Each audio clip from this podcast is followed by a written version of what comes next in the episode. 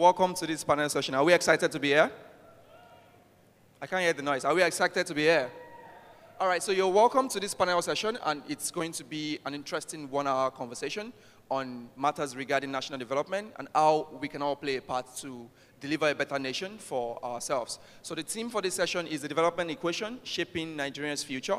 And I have with me here today a a number of thought leaders across different industries, from the private sector to the media and communication industry uh, to the financial services, who will be sharing insights with us today about you know, uh, how we can all play a part towards creating a better future for Nigeria in this new decade. All right, uh, so very quickly, I'll just give you an overview of the organizer for this uh, event. It's the Global Shapers Community, Lagos Hub. It's an initiative of the World Economic Forum.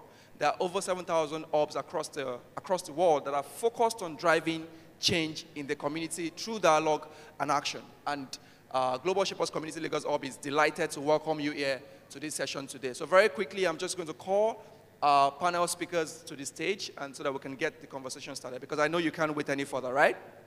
We can't wait, right? I need a bit of energy. We can't wait, right? All right. So very quickly, I'm going to be starting with... Uh,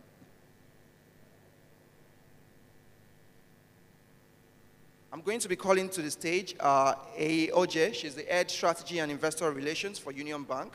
She joined Union Bank in January 2014 to support the bank's overall transformation and strategy execution. With 10 years of experience spanning strategy development, innovation design, and execution, uh, she's responsible for driving the bank's overall strategy and investor relations in, initiatives. Over the years, she has been instrumental to driving organizational growth through strategy, digital, and innovation. I can hear a lot of strategy in this profile, so Yes, you can see that. So I'm very sure we're going to be getting a lot of strategic insights on what we can do uh, to create a better future for ourselves.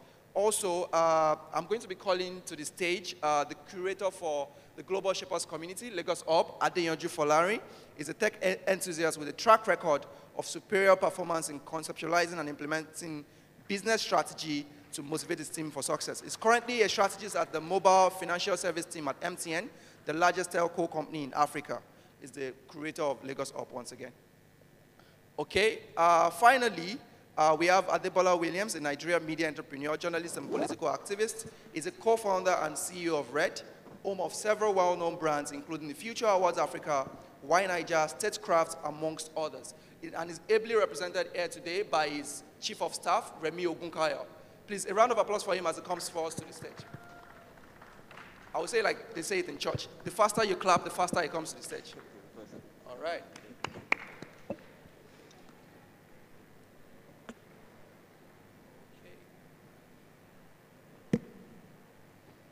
Interesting. All right, thank you very much, Remy, uh, Adeyanju. It's so good to have you guys here today. And I'm really, really looking forward to learning from you know, leaders like you, from the strategy to the operations to media and communication. How can we really leverage on all these areas to drive real change for Nigeria and Africa in this new decade. This is 2020, and by 2050, Africa is going to be, you know, uh, is going to contribute, have about 2.4 billion people living in this continent. We have to be more intentional about how we're going to create jobs, about how we're going to create services for this large number of people that will join the population. So very quickly, I'm just going to start and uh, just throw a quick question to all of you. So the way this is going to work is for the next 40 minutes, I'm going to ask you questions at intervals, and then if we have any interesting points, we can always take it. If you have any questions, you can just write them down. At the end of the session, we're going to be coming back to you for about 15 to 20 minutes for us to be able to interact with our speakers. So very quickly, I'm going to start with AE. Uh, did I get that correct, correctly? AE. AE. Okay.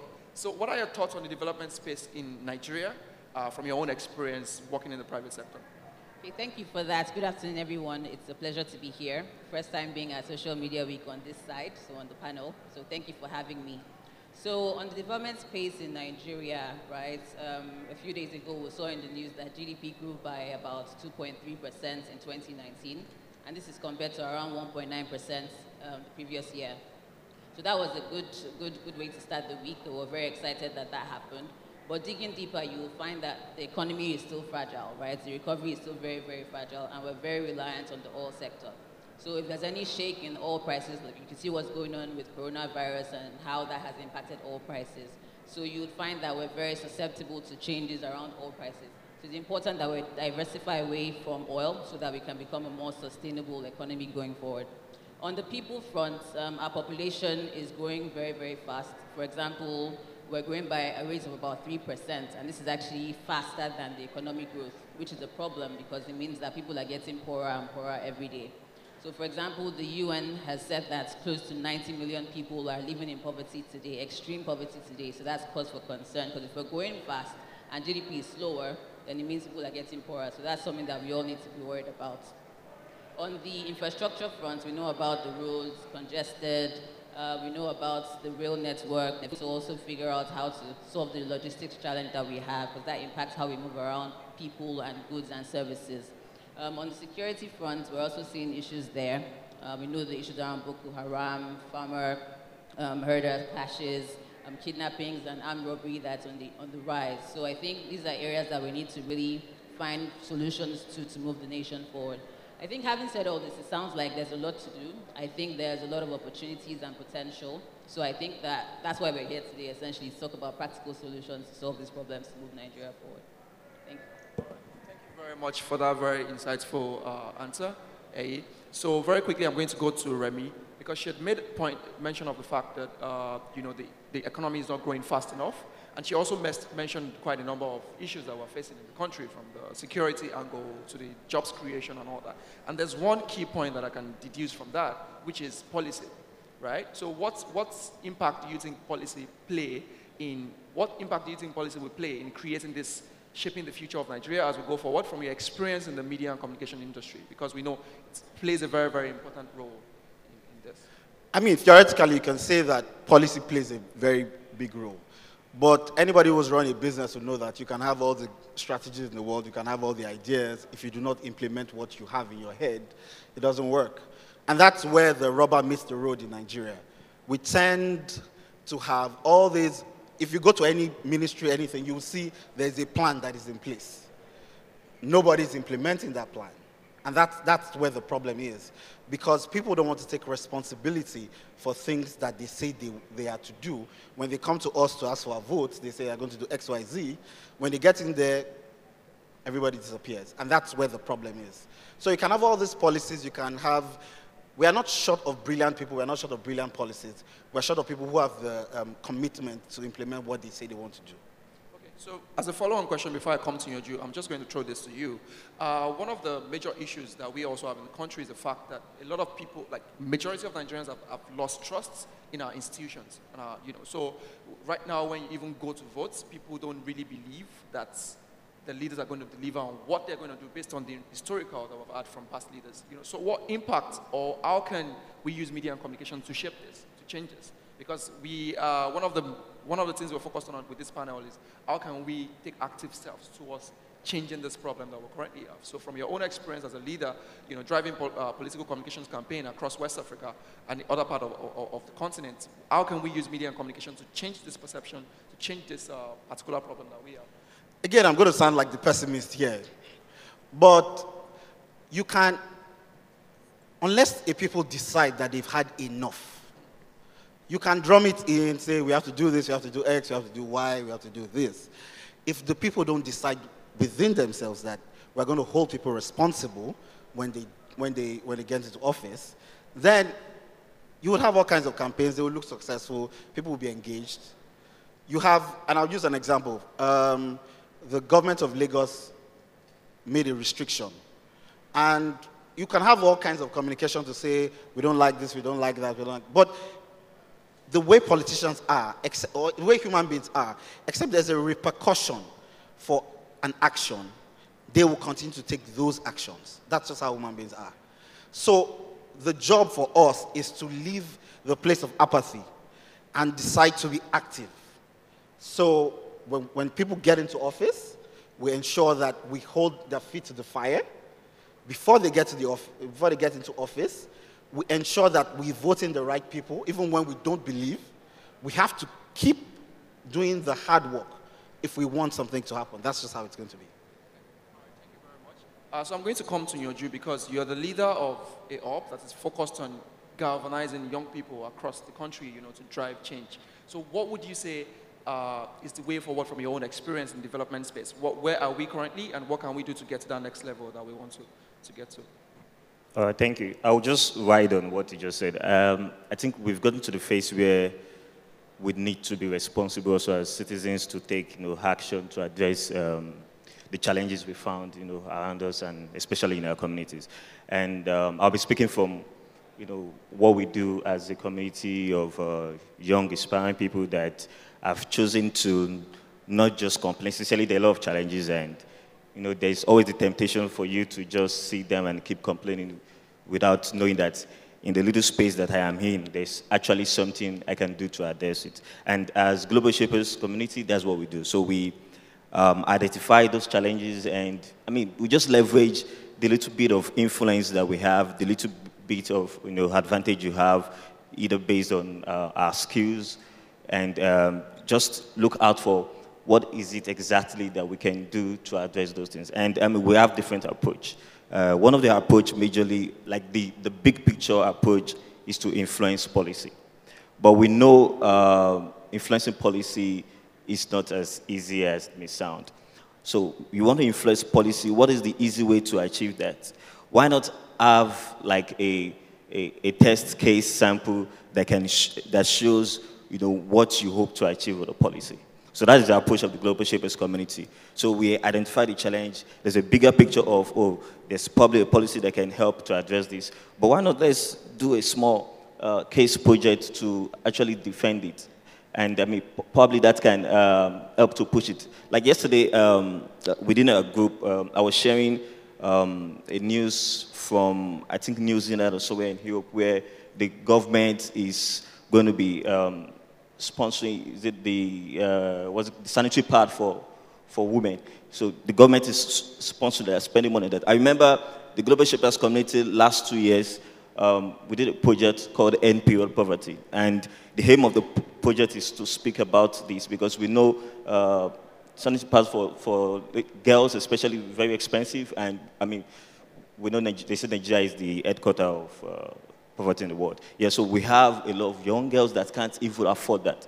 And the hope, the hope for us is to be able to drive that. And what has been done in that country in Europe, see something like that, you know, being achieved in Nigeria. But how can you push that? Why not just do, you know, we had a small project where we, we gave out parts for free uh, to some girls um, in a community, or our community in, in Lagos. You know, so that, that is the approach. You know, we do a small a small sample of what it is that we want to push. And I mean, we just do it and it helps advocacy. So you can easily go to um, the leaders in the space and say, we believe this should be the approach to addressing this challenge. And we've done something that shows and proves that this will work. I mean, we have quite a number of uh, initiatives like that, probably as the discussion goes on.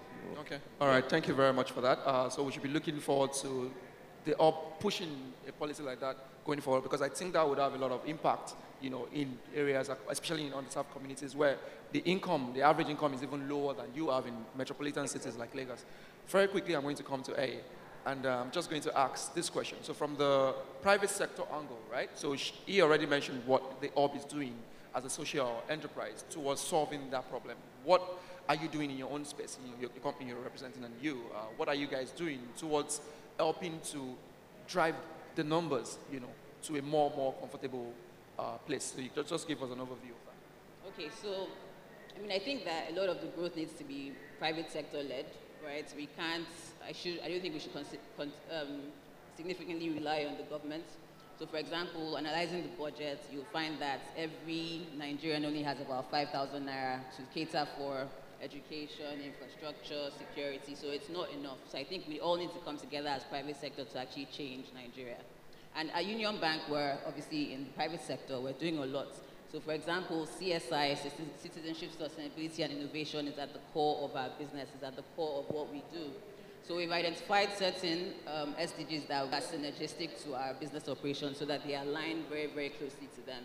So for example, around SDGs 1 to 2, um, no poverty, um, um, zero hunger, we're basically supporting families. So for example, over the last three years, we've been able to empower 34,000 families with our union care bags.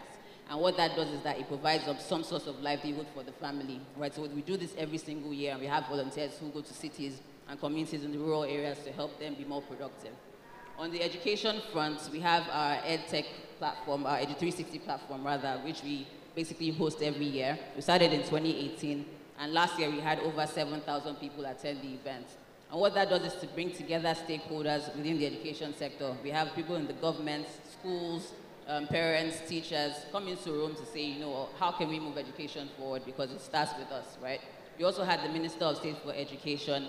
We had the Deputy CBN Governor Aisha Ahmad. So we were discussing real practical solutions that we then left the room saying that we would actually follow up to make sure that what we've suggested actually gets action. And we come back again at the next Edu 360 platform to report progress. On the, because beyond formal education, you also need to talk about vocational training, skill enhancement, technical skills. So what we've done here is, again, partner with people who are passionate about meeting these goals. So for example, we have Mama Money who launched uh, an innovation hub in Amodofin. And what she's doing is empowering people or women in low-income communities to figure out how they can learn skills around hairdressing, photography, fashion designing, so that they can themselves become more productive and live themselves and their families out of poverty. So last year, we were able to support 60 women to launch SMEs. And basically, they've gone on to live themselves out of poverty and even become employers of labor going forward. Um, lastly, I'll talk about the community, right? I, um, I think we're very, very sensitive to how our business operations affect the community and, and, our, and our nation. So one thing we're big on is sustainability. So today we have close to 40% of our branches that are solar panel, solar, solar enabled. And so our, our, our branch in phase one, for example, is half solar powered. So that's something that we're really, really keen on. So close to 40% of our branches are solar enabled. Um, again, recycling is another thing we're big on because of the impact of waste on the environment. And we're recycling waste from about 30% of our branches today. So we're talking, we're actually bringing people together to discuss these problems. We're also putting our money where our mouth is. Thank you very much for that. Uh, I'm going to be coming to Remy.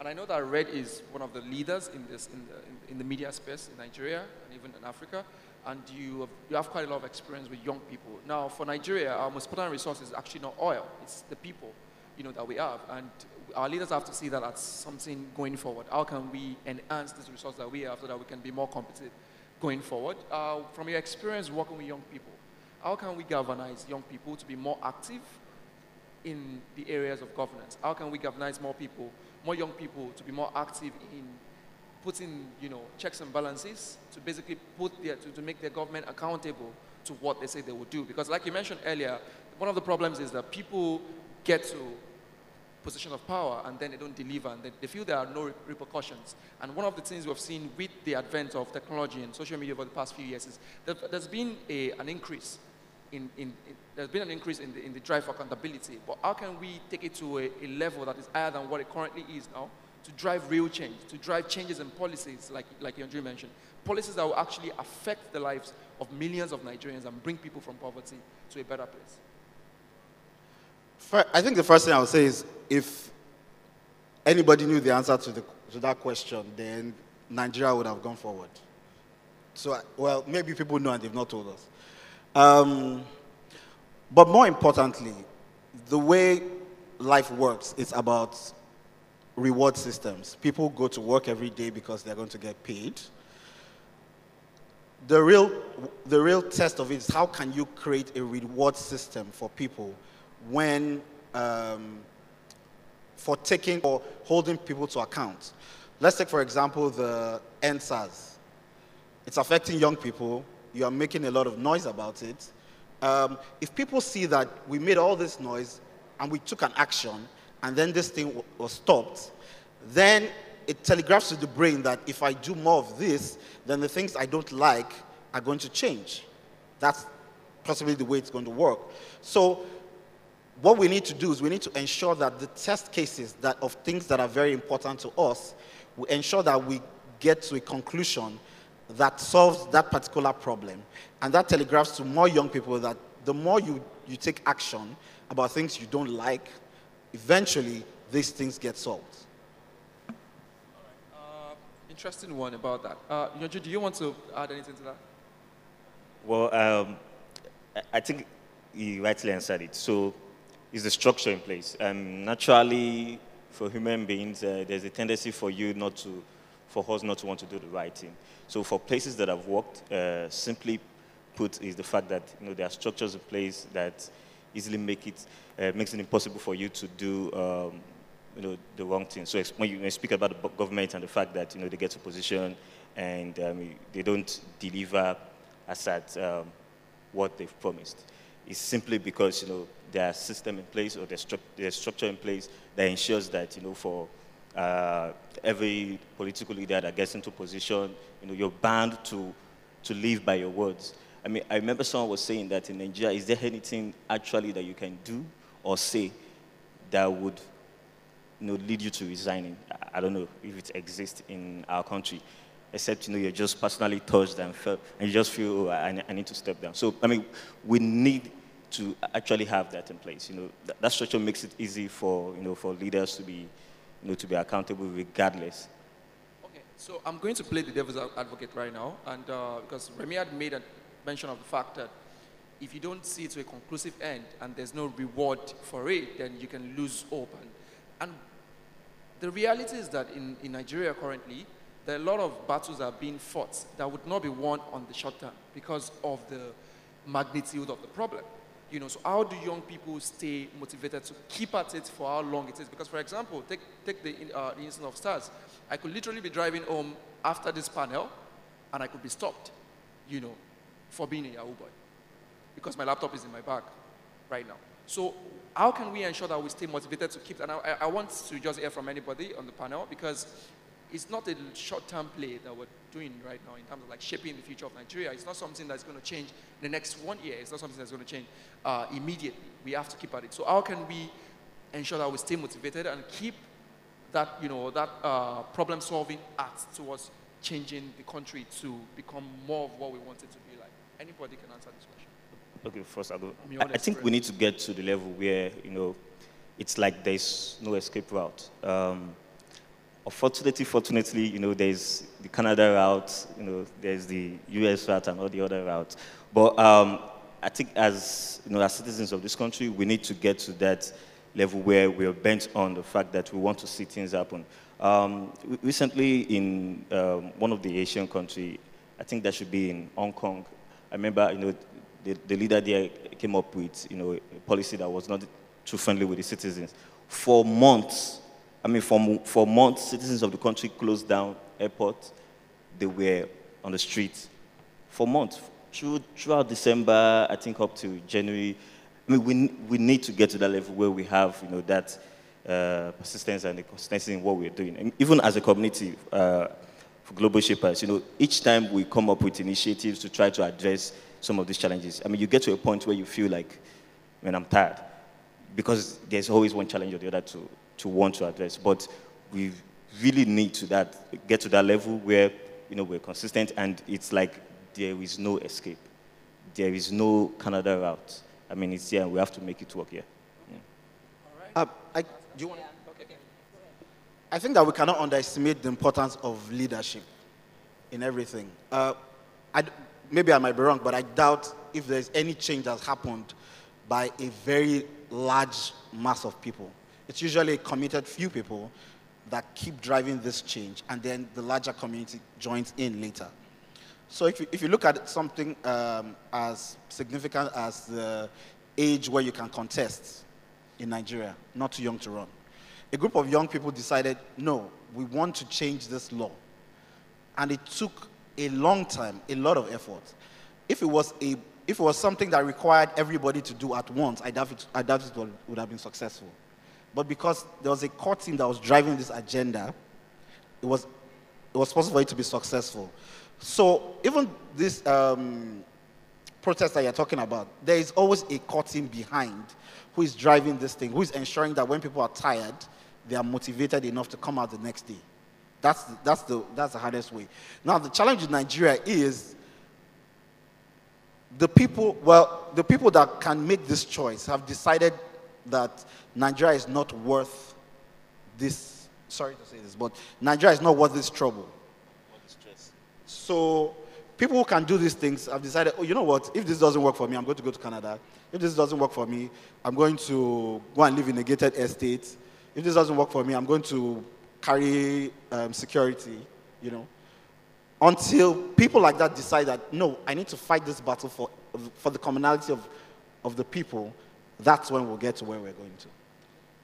And I agree with you, to be honest, because if you think about even getting involved in the elections, like last year, for example, we had the lowest voter turnout, right? We had less than 40%, and that was even the, the worst in, in Africa. So we even need to get involved for once, right? If you look at uh, people who make the laws in our country, the lawmakers, people in the Senate, people in the House of Rep, how are we holding them accountable? Do we actually even know who's contesting? Because many times we actually focus on the presidential elections and the state elections, and we often neglect people who we actually elect to run our, our, our House of Rep, right? So we need to get involved we need to hold them accountable. We need to basically look at their profiles and see who actually has the best interest of Nigeria at heart and then elect them to office and hold them accountable. So I think we need to get involved. It doesn't change overnight. There's no change, no major change that has happened overnight. We just need to keep at it and be very, very consistent. I think one day we would actually get there. And if you look at America, for example, who would have thought that would have Obama? I don't think anyone would have thought that would have had a black president in America, but we had that. And that has paved the way for more to come. All right. Uh, so very quickly before we go to the audience to take their questions, I'm going to ask this question about the role of technology, right? So we've all highlighted these issues that we have about active participation in governance, you know, lowest voter turnout in years in Africa, like, like you said as well. What role can technology play towards, you know, ensuring better active, you know, uh, governance and active citizenship from Nigerians and also in the development of the country. Because if you look at it right now, that, that there are myriads of problems from the healthcare sector to the education sector. How do you want to train, how do you want to educate 40 million, 50 million, 60 million people and you don't have enough, you know, skilled teachers who are constantly being upgraded and who are motivated to even go the longer? How can we use technology to leapfrog some of the challenges to develop the country and to, uh, uh, to ensure active uh, citizenship? So I will just, you can just answer those questions. We can start from Jew and then Ayi before Remy. Then we'll go to the audience. Okay, I'm also in the uh, financial inclusion space and um, addressing the big poverty challenge in Nigeria. One of the, um, I would say, validated way of achieving that is financial inclusion. If you look at um, Kenya, for example, Kenya is probably home to the biggest success story when it comes to financial inclusion. And um, since the advent of that in the country, about 4% of the population in poverty has been lifted out of it. And when you talk of financial inclusion, what makes it possible is actually technology.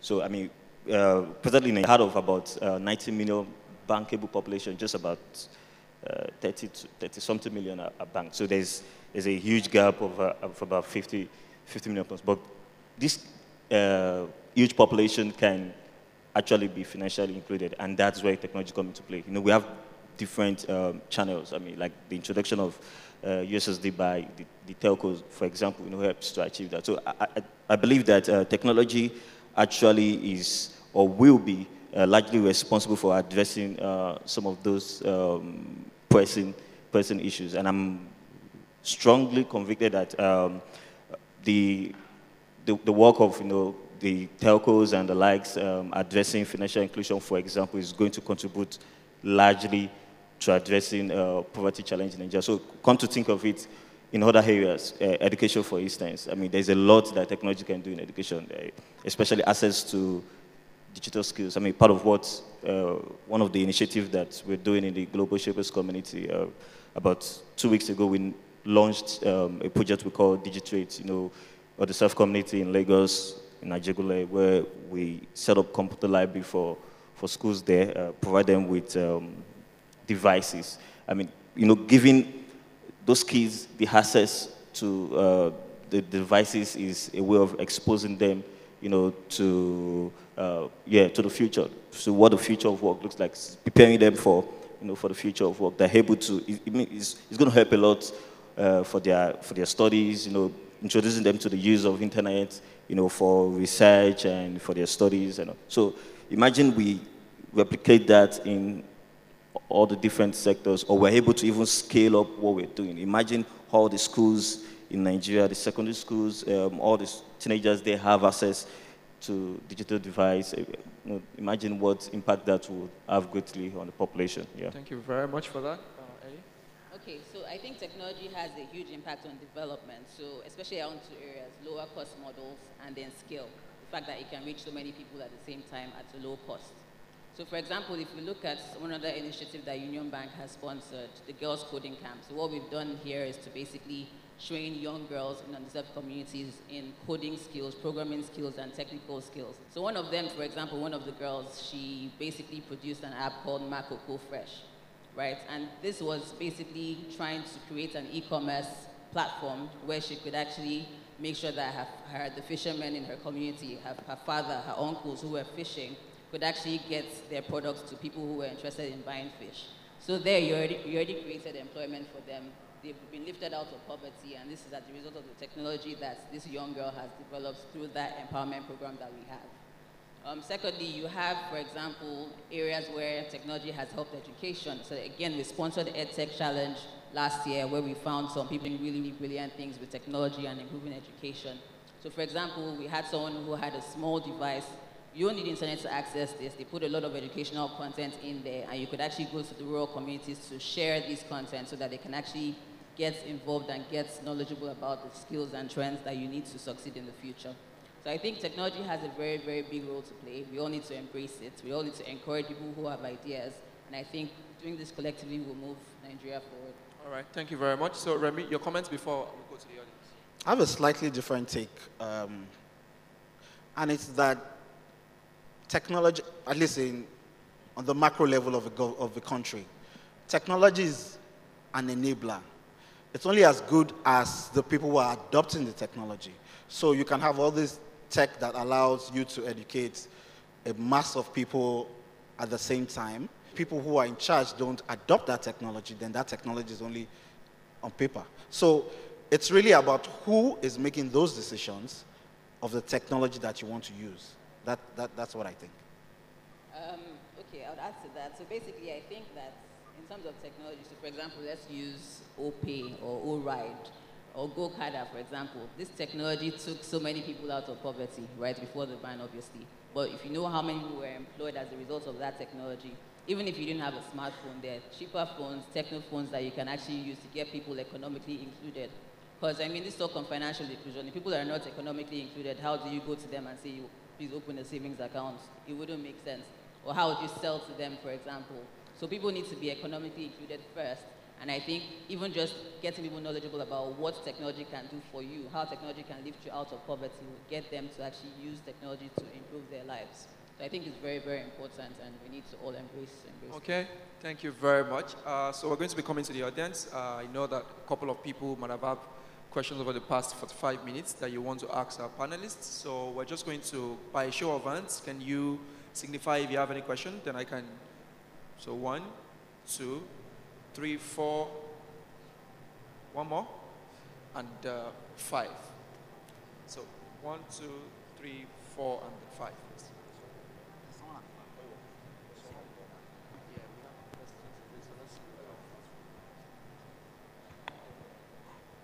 Hi, this one, uh, I'm live, so this one is for from the community online. So they said um, if someone said that, someone on the panel said that uh, the method of change that works in Nigeria is like by group. So a small group starts something, and then that's how we actually get things to work in Nigeria. So if there is uh, such a small group, uh, this question is for Ehi, how can you like band together investors? Speaking to your position as the head of um, investor relations at Union Bank, how can you band investors together to, you know, push that small group? Okay, thank you for that. I guess if I were to recap, so basically, if we're talking, speaking about making change in small groups, how do we attract investors to that cause, right? Okay, great. So again, I think it depends on the platform that we pull people to. Um, I gave an example of the EdTech Challenge where we basically went out saying who had an idea to solve education, to solve agriculture, to solve healthcare right? So based on that, we see a lot of participation across Nigeria. It's never ever Lagos-centric. There are people from all around the states in Nigeria that come together to participate. And so what we do is we then bring them to a stage where we have, for example, at our Edu 360 event, where we already have investors present in that area.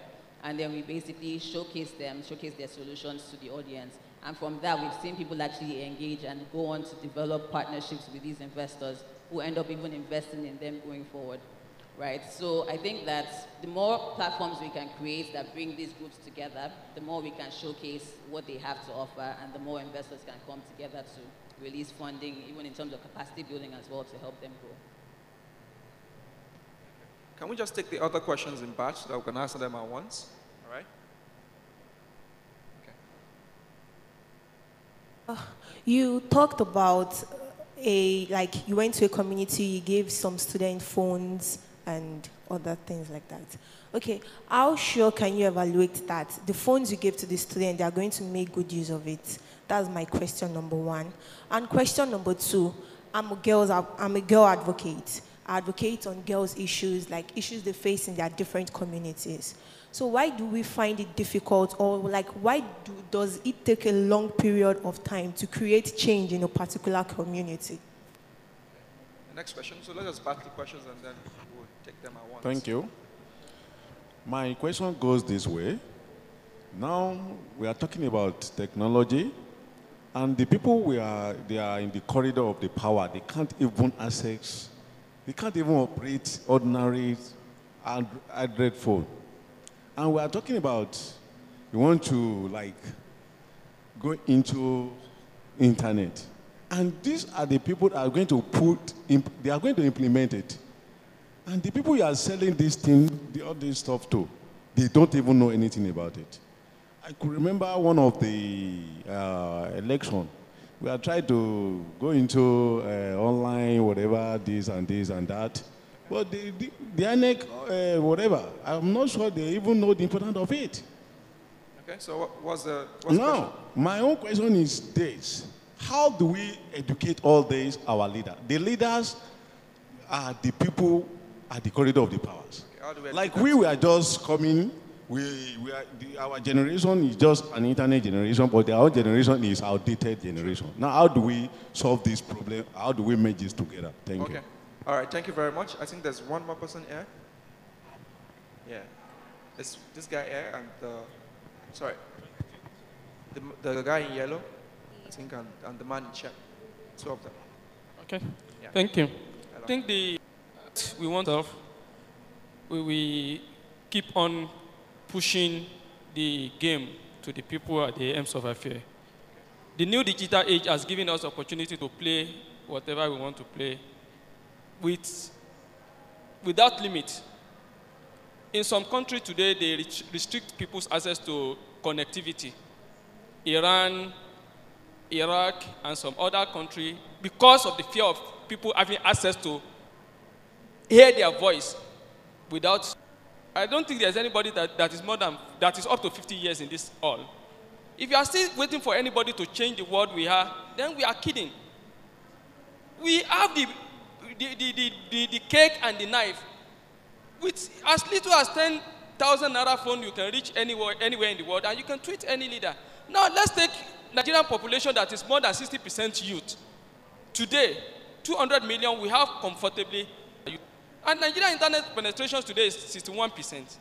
For crying out loud, every year we are growing 14, more than 14%. More than 50% of this population is youth. So who else are you waiting for? You have the power already. So is- You have the is there a tool to fight the me? battle. So if somebody is waiting for any battle to be fought by anybody, I think we are most blessed nation. Okay. Thank so now, much. if What's the uh, question, please? red, The question. All right. with respect, I think I want to take red to, to the challenge. Okay. You have to lead the battle and let people. Do you see how All much? right, but, but sorry, we have limited time, so you have to get straight to the Yes, question. we It's are- a question and we have to answer everybody. else. Okay. So respect to everybody. Okay. So please, very okay. quickly. Red should roll, you roll out the roadmap. Okay. And I think let's come back in a year and see how much, how far we have gone. Okay. Enough of this talk. Okay. Thank you. All right. Thank you very much. So that's. Uh, thank you very much for that. The final question before we take the answers from the panelists. Please Yes, make it very thank- short. Thank you very Yeah. much. Mfonbasi is my name. Question Oye. Eye. All right. Uh, please, I I have overheard you talk about bank, your banking sector, that is the Union Bank, go into social development, uh, donating some materials, phones, and other things to some people in the community. And uh, the basic problem that we have in Nigeria today is capital. to commence a business or to put into an existing business. And one of the greatest we have as an entrepreneur is if you approach a bank to give you capital to expand or start up your business, maybe you have a functional business. And one of the greatest problems that we have is the, what the bank will ask you to bring, like the certificate of occupancy and other things which you might not afford. But my question is, as an experienced banker and a professional, do we have other ways to get rid of this? Okay. All right. Thank you very much for your question. So very quickly, we're going to take the, uh, the, the questions. I think the last one was directed to UAE. And then we also had the gentleman over there uh, asking us, how can we actually take our leaders, you know, how can we educate them to be, to be updated about the use of technology to govern the, the populace? So that would be to Remy and Yonju. And then finally, we have the lady over there asking the question about how do you track, how do you monitor, you know, the funds that you allocate to these girls to develop projects? How do you ensure that, you know, it is used just for the right purpose? So very quickly, uh, two minutes each. Okay. Um, there's no one answer. You can either spend all your energy trying to educate the people that you've elected in power, which, based on what has happened, is not succeeding, or you can go out there, pick a form, get a bunch of your friends, go into the big parties, crowd them out, get elected into office. That's a much more sustainable because you're a digital native. You're, you already know how this, you grew up on phones, you know how these things work. So it's not a big leap for you to understand that you can have a video conferencing tool that can allow you teach um, hundreds of thousands of people at the same time. That's not a new concept to you. So I, if I were to advise, that's a more sustainable um, approach. Or you can try to change old men in the ways that they are already stuck with. All right. Yonju, do you have a perspective to that? Yeah, I think the other approach is um, citizen action, and um, it's the approach of you know, the Global Shapers Community, for instance. So you want to educate the leaders, you want them to do this certain thing. Why not just have a test case? So we have um, the project I mentioned earlier, the Digitrate, that you know we gave out uh, devices to schools, set up the library, and we're offering uh, basic digital skills training. Imagine after the eight weeks, I, I remember at the launch, one of the, the girls we met was actually touching a laptop for the first time in her life. That's a girl of about 14 years. So imagine after the eight weeks, you know, we're able to talk about the success story of the training. It's easy for, for us to approach, you know, the uh, community chair, I mean, the local government chairman to say, or the Ministry of Education to say, this is what we think we should be doing as regards education in secondary school. Because we have done this, we've carried out this project, and this is the success story. I mean, another example is um, one project we'll be launching this Saturday. Um, we call it Plastic to Resources. It's just like a, it's a social engineering project. You know, you are, we're able to um, speak to people about the need, you know, to address the plastic waste in the country. So imagine we start a project where we encourage people, to, you know, to collect plastic on our behalf, you know, and we're able to uh, use plastic for, you know, for better use. After that, with the success story we get from that, you know, it's easy for us to go to the Ministry of Environment and say, okay, this is the approach to solving the plastic waste in the state. So I think citizen action is one approach to ensuring that leaders are educated. All right, thank you very much. So basically creating the solution to the problem, Exactly. executing it on a scale, and then engaging the stakeholders for that. So very quickly, uh, uh, can you give us the... There were two questions, one on um, funding for girls and then how we track progress. So we don't give funds directly to the girls, right? There are um, associations or communities that actually bring these girls together, and then we fund the people managing these societies, right? So, for example, the example I gave on the Girls Coding Camp, that's already an institution, Pearls Africa Foundation. And so we support them via funds, but we're measuring what the outcomes are from the girls based on what applications they develop and how we can even help them to scale those solutions to more customers. So that's on the funding piece. Um, what else? Something else that we do is on actually mentoring these girls because they have problems, like you said, that they want to share. Um, they go through some experiences that maybe are not favorable. We actually mentor them, and we have these mentors in the bank that actually spend time every month, every quarter to actually sit down with the girls and talk to them about what experiences they're sharing or that they're experiencing and how we can help them move their lives forward. So that's on the girls. Gentleman asked about capital and how you can get access to capital. So at the bank, we have um, a proposition for SMEs that you can actually access capital of up to 10 million naira without collateral, right? So we're actually empowering SMEs by providing, we know obviously the pain that you feel when you want to access a loan, and we're making this, we're basically removing the burden from that to provide capital and funding to SMEs.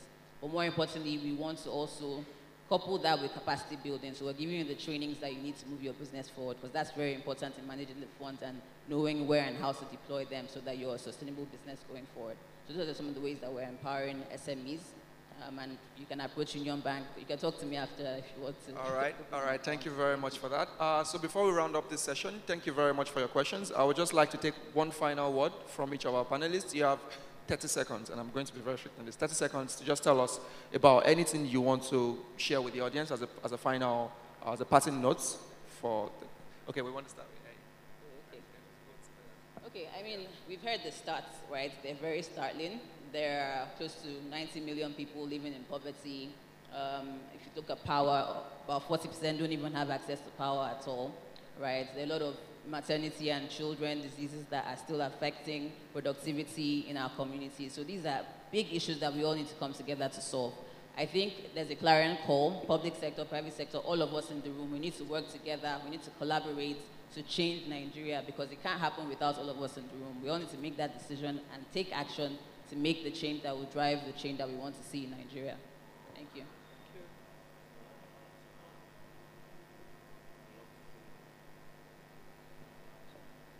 Yeah, so the, the belief of the uh, World Economic Forum and which bet uh, the Global Shapers Community is the fact that young people are central to lasting change and central to driving policy. And uh, I want to leave that as a charge uh, to us. I mean, I, I, can say that we have a vast majority of uh, young population here, and it's the fact that regardless of where we are, uh, a colleague of mine was asking me last week saying, oh, um, how can I contribute? There's no way I can join the Global Shapers community. I mean, you don't have to join the Global Shapers community to make impact.